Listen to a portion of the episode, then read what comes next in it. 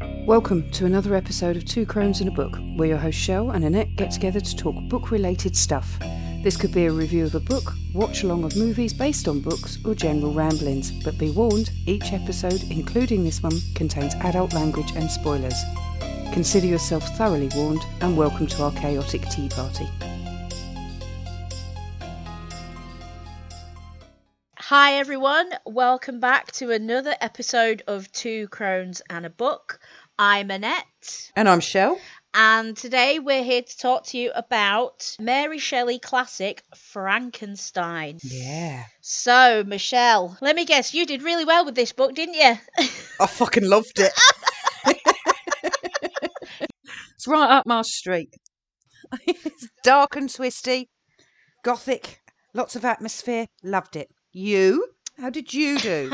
okay, it's going to turn into a bit of a diatribe here now. I'm going to admit straight up, I didn't end up finishing it.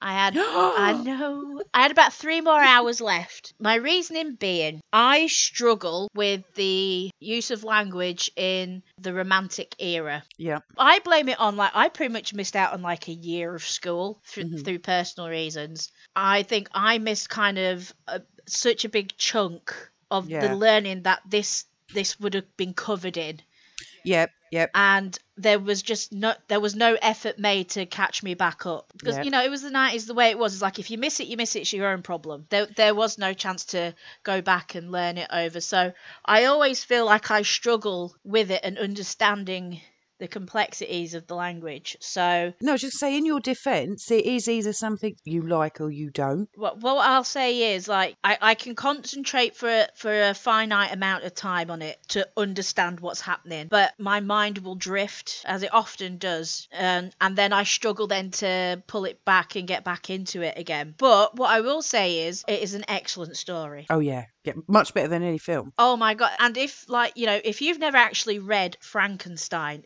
it's nothing like the movies. You, I agree with you. If you think you know Frankenstein because you've you've watched a couple of movies, any of the the variations of the movies, you haven't. You don't know the Frankenstein story. No, definitely not. I think the closest iteration on television that I think I've seen now, having read this, would be Penny Dreadful. You know, the Frankenstein character in that and the monster. Yeah, I did. I, I didn't put those two together because I, I did love that. But yeah, I didn't. I yeah, I never connected that with. But you're right. Yeah, the tragedy Yeah. that goes with the monster, who's often overlooked because in all the films, it, it's generally Frankenstein is portrayed Yeah. as uh, as the victim and the one that's trying to right the wrong.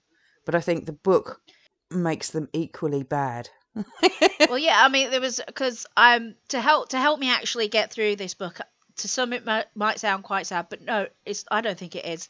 I used BBC Bitesize website because It's a really good idea. Yeah, Frankenstein's part of the GCSE curriculum, which Yeah. is fantastic. So that makes sense why Hayden's probably been doing it at school as well. But no, it it helped. It did help make it a lot clearer and bring those tropes, like like you said, how much uh, Frankenstein and the monster almost like doppelgangers of each other. Yeah, yeah. In the films, you see that although Frankenstein is always acknowledged that it's his creation, he's always trying to to make it better and fix it and make it good.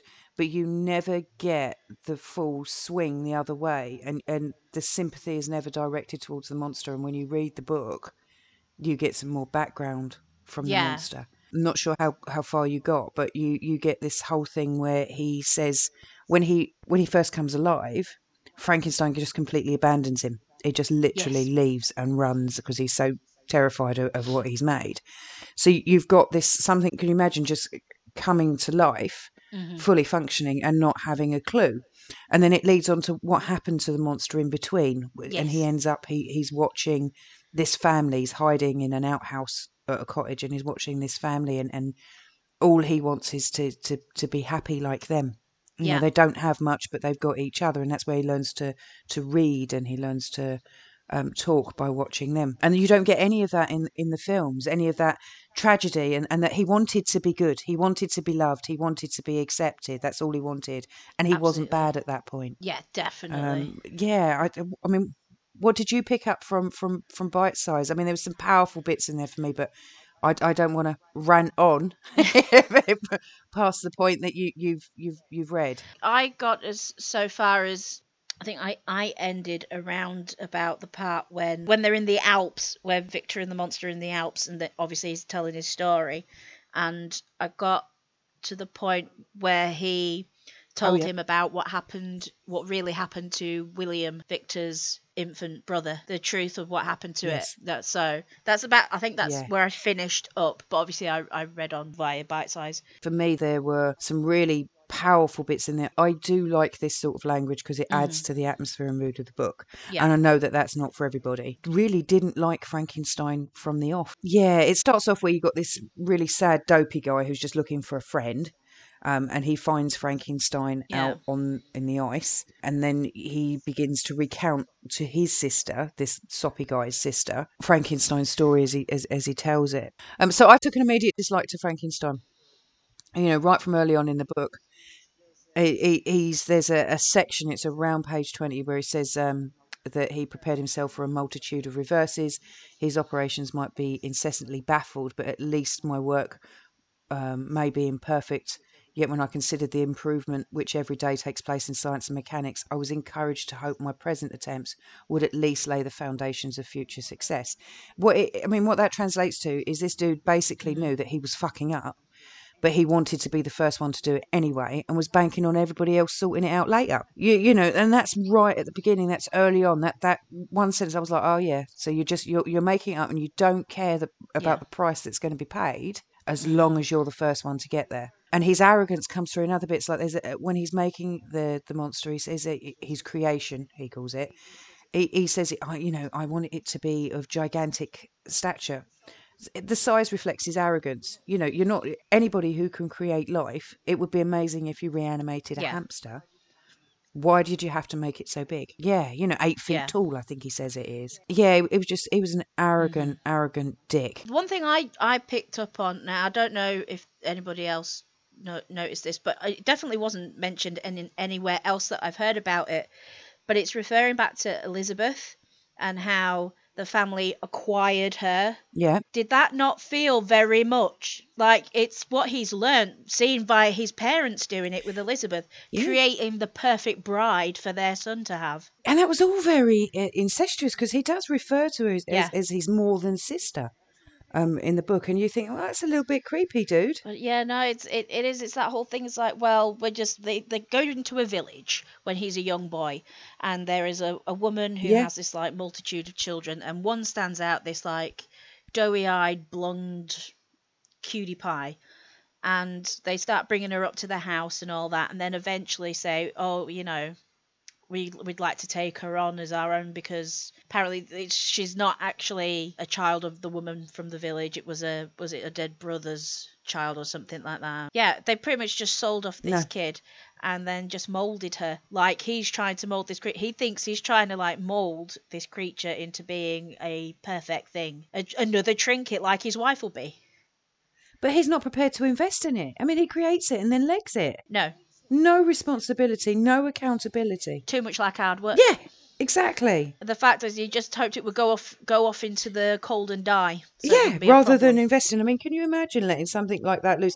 Even the emotional guilt of, of having something out there on its own is really bad. You get Yeah. to discover what the effect that had on the monster when when you first meet him, when they, they both meet up. I was struck by how articulate and expressive the monster was when they met. He goes into this big long monologue. Yeah, absolutely. I mean, and even like Victor Cat is just is took his Yeah. breath away, hasn't it? That they, not only has it survived, but it's articulate and it's smart. in Its thoughts and feelings. Yeah, and he even says that it begins. The speech begins to sway him because at this point he's a, fr- uh, the monster is giving his his account of what's happened to him over the time that they've been apart, and he's building to the fact that he doesn't want to be alone, and he wants Yeah. Frankenstein to to create him a mate. that was it. Yeah, Um, and, Yeah. and he's really persuasive and he, he swings. Frankenstein is swinging back and forth. That's how ar- Mm-hmm. articulate and expressive this monster is. Although I, I did get hung by the fact of if it's just because you're lonely, why did it have to be a woman?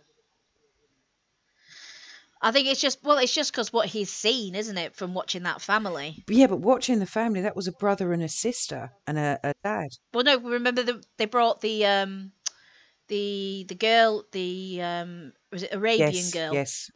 Who hooks up with a brother? So, and I think that was something starting Yeah. there.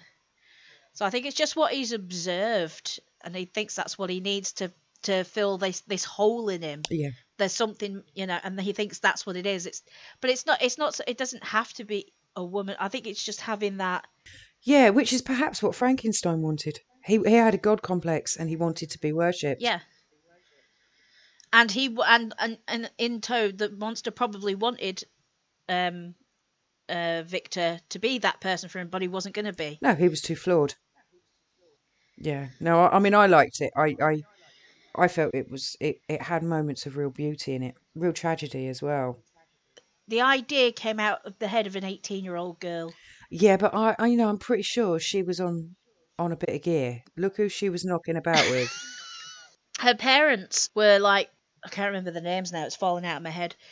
But they, I know that they were role models for all the romantic writers at the Yeah. time. She she was brought. They were like uh, into was it philosophy and Yes, stuff yeah, like yeah. that. That was it. They were the big philosophers, and so she being brought up around that. You can imagine that kind of creative atmosphere. You know, it sinks into your head, I suppose. Well, it must do. And again, it was that age of science, wasn't it? It was everything was new. It it really was the birth of science and, and the possibilities. And you had that, like with and Hyde, really, there was that crossover between science being black magic versus, you know, the right way is is God. Yeah, and so many so much political change and injustices being rewritten for women and children and things like that. Yeah, a big a big time of change definitely. in human history. But I mean, like I say, the things I took from the book is that Frankenstein was a dick, and every situation he manages to twist and make about him, even when William, his little brother, dies. You know that Yeah. he says uh, he can no longer be a fit subject for pity, for the survivors are the greatest sufferers. Well, yes, you know, grief is is the burden that others carry after death, but you're still managing to to twist that around when this is your creation that's done that. Yeah, exactly. Oh, and when uh, Justine, who is accused of William's murder, and she ends up hanging for it as a murderess, there's that part when he's um, talking about. Refer, he refers to her as a saintly sufferer. I think How it was. How dare you? It's your fault. Own it. Exactly. So it's like he's pretty much saying, well, it was a, it was her own fault for confessing to something that she didn't do. Yeah, um, I mean, a line you saying that I've, I've got a note here. So one of the lines is when he's talking about that is the tortures of the accused. So he's talking about Justine. The tortures of the Yeah. accused did not equal mine. She was sustained by innocent. So this bird is going to be hung for a murder she didn't commit, but it is still all about him. Yeah, no, I didn't like him at all. I thought he was a right fucking asshole. Oh, he is hundred percent. you know, and I think that it, she was very clever when she wrote this because if she had not made the monster a child killer, if he hadn't have killed William, although you find out later that was something that he he hadn't intended to do, um, it doesn't excuse it, and No. it's it's horrific. If she hadn't have put Yeah. that in, I think sympathy would have swung a lot more for the monster. Oh, 100%. If she'd gone in first with him just being this Yeah. horrific thing, rather than seeing the growth, and uh, also with the wraparound story of um, how the book begins, the the story being told via letters uh, by this guy on the uh, on the ship in the Arctic, and then meeting Victor, and then we hear Victor's story, and then rather than going straight in with the "Ooh, I made a monster," I think it would have been a really different book if she'd have taken out the child murder, so kept the murders in but taken out the child murder. yeah, I think you'd have been a lot more sympathetic to him. And I think I I wonder what massive effect it would have had on the book if it had been told initially from the monster's point of view. Yeah, and then you don't find out he's the monster till later on. Yeah, you know, like so. If if the Yeah. first part of the book had been about him, you might have built more of a rapport of him hiding in this cottage and learning from them and surviving. I mean, you get the whole thing about fire, so you, where he, he can't replicate fire, and he finds it in in the woods and he stays there because he's cold and he does he, he works out how to keep it hot but he doesn't know how to, to start another one and it's that kind of innocence where you know he's got that humanity of being cold and he eats nuts and berries and then he goes to this cottage and he hides in this cottage and all he wants is to be accepted he, he falls in love with these these people and, and wants them to be his family if you'd have gone in with that at the beginning Yeah. before you got his backstory and you hadn't known that he, he was created, that would have been a totally different effect on you. You hadn't known he'd been made in a lab till later, you'd have identified with him. You, you can't even begin to imagine how you would come out like brand new, but like a fully formed person, and then having to learn the world. You know, it's such a, such an interesting notion. Yeah. And in such a short space of time, it's reflected in that first time that they meet. Um, how when he is surprisingly articulate, the monster, and how expressive he is, what he's learned. So he literally crams all the learning of a fully grown man into something like a couple of years, I think it is.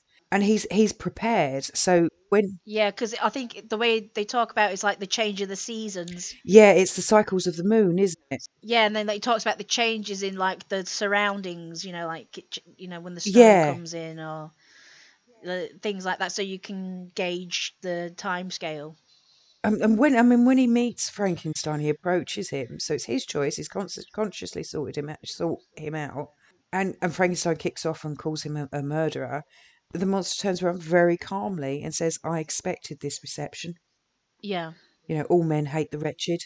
And and he's learned in that short time how cruel humanity is. yeah, Yeah, and, and like I say, I, I wondered if you if she hadn't have laid it out the way she did, if we'd have met the monster first and then heard Frankenstein's backstory and input, Mm. I, I think that you you he wouldn't have the association around him that he has now that he is a monster. He's referred rather than monster, he's referred to as a demon in the book. Frankenstein ca- calls him a demon all the way throughout. yeah.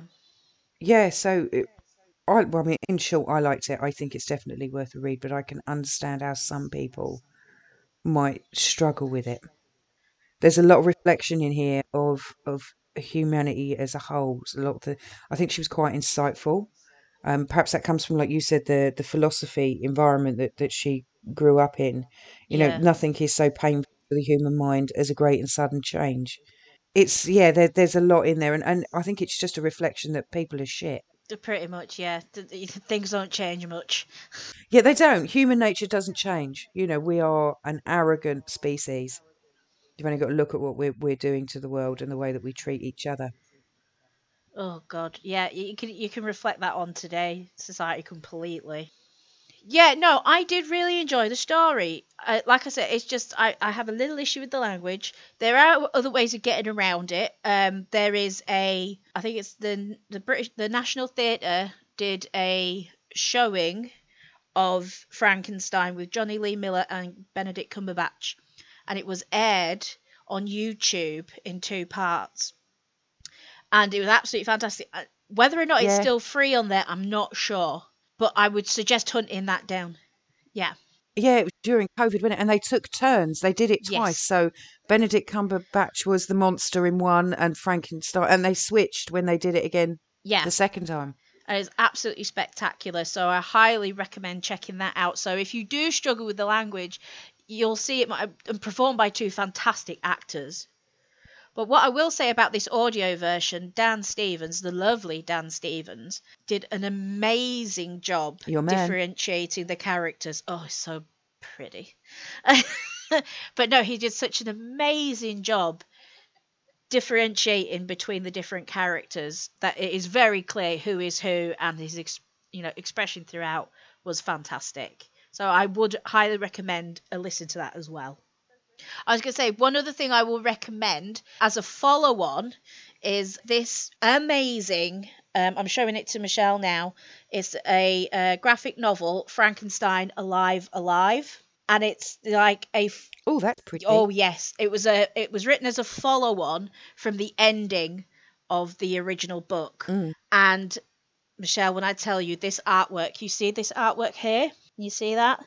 Oh, no, you got to put pictures of that right, up. that is yeah, all done in pencil. It's amazing. The whole thing. It was written written by Stephen Niles and originally um, drawn by Bernie uh, Wrightson, but unfortunately passed away before he could complete it.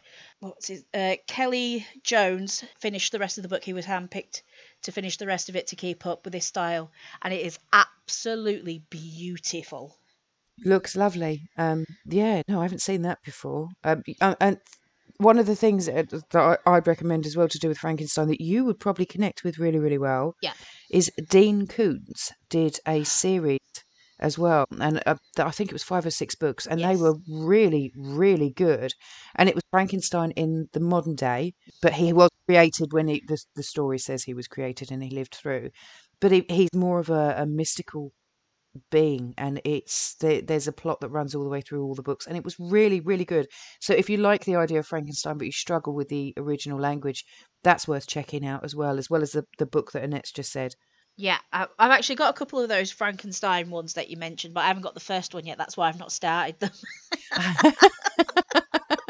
they're really really good. Uh, it was it was something i got hooked on. I, I read the first one. Again it was a, a cheap charity buy. Yeah. and then of course it was a mistake because it was a series of books which i do to myself often and then i had to go on the scrounge to, to find the rest. But they were really really good. They were dark and twisty but the sympathy was more to the monster. So i wonder if when dean koontz read it if he felt the, some of the things that we've said which is you know was he really a monster? Yeah, definitely. Awesome. Right, so I think that's I think that's it now for Frankenstein. I think we've battered the poor bugger to death, haven't we? i think we have and and you're relieved to put it to bed I to be honest, I really am. I want something light and airy. I think I'm going to uh, borrow uh, a dinosaur book from someone. You know, something inside from joke. my little my little dude yeah yeah, my my my new best friend. yeah no so in short i loved it and it hated it Well, no, I didn't what it boils hate it. It's just I struggled with the language. I love the story. I think it, it is really it's very melancholy. yes. You know, if if you're on a downer, I wouldn't recommend it. but that's all all the literature at that sort of time isn't It it, is that kind of romantic era, stroke gothic. But, I mean, the gothic elements are gorgeous. I love it. Like, Yeah. you know. Um, but as I say, I I hate to use the word flowery when it comes to language, but it is quite flowery. It's a bouquet of words. Yeah, and for some it will be beautiful, and for others it will be thorny. Yeah, well, like I say, I don't keep flowers around because they die too soon. So, what what does that tell you? I don't have time for Enough flowers, said. and I don't have a time for this language. Cool. So that's a hit and miss. So if you if you Yeah. like that style, then you'll like it. Um, if you don't, then you won't. but the, but there are other outlets that you can use to enjoy this story. Michelle, what are we doing next time? Do we know? well, we've got two um two options. Um, or you might as well pick now, Annette. On, Ooh. on air, we've got two options. Okay. One is uh, burnt offerings, Ooh. and the which is an old classic, or the other one, which is Platform Seven, which is based in a train station in Peterborough. okay. Hmm. Um, and the gist of it is there's someone on a platform and she turns out to be dead. Um, and she's there's lots of other stuff going on on platform seven. And she can't quite, she's slowly discovering her memory because she doesn't know why she's there. She's got an inkling that something bad happened Yeah. and it, it's unfolding. And she's trying to, there's bits where she's trying to, commu- I mean, initially she's trying to communicate with um, people at the station, but of course she's dead, so she can't um, is the gist of what I've got. I haven't read it, but I did the sort of like first sort of chapter thing that you do in a, a bookshop.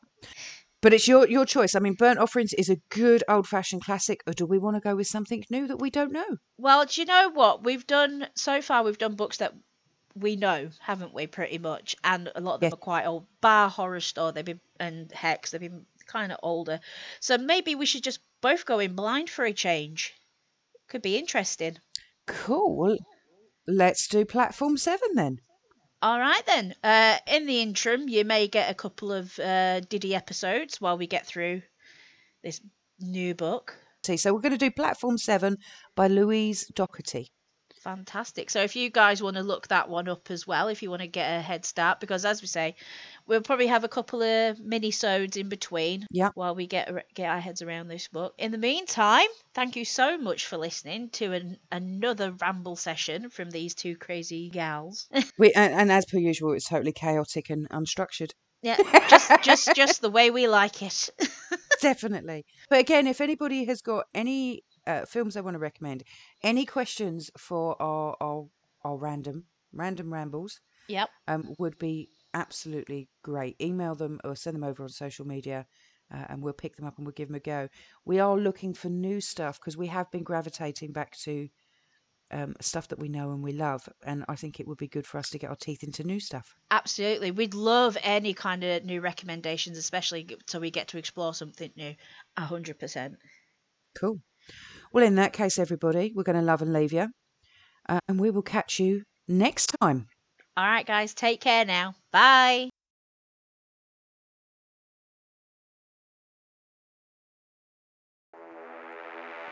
Thank you for listening to this episode of Two Crones and a Book. If you would like to contact the show, you can email us at twocronespodcast at gmail.com. And don't forget to follow us on social media for episode content and more. You can find us on Twitter at Two Crones Pod and on Instagram at Two Crones and a Book. Also join our Facebook group at Two Crones and a Book. Please don't forget to rate, review, and subscribe to the show on your podcast listening app of choice. Take care now, and we'll see you next time. Bye.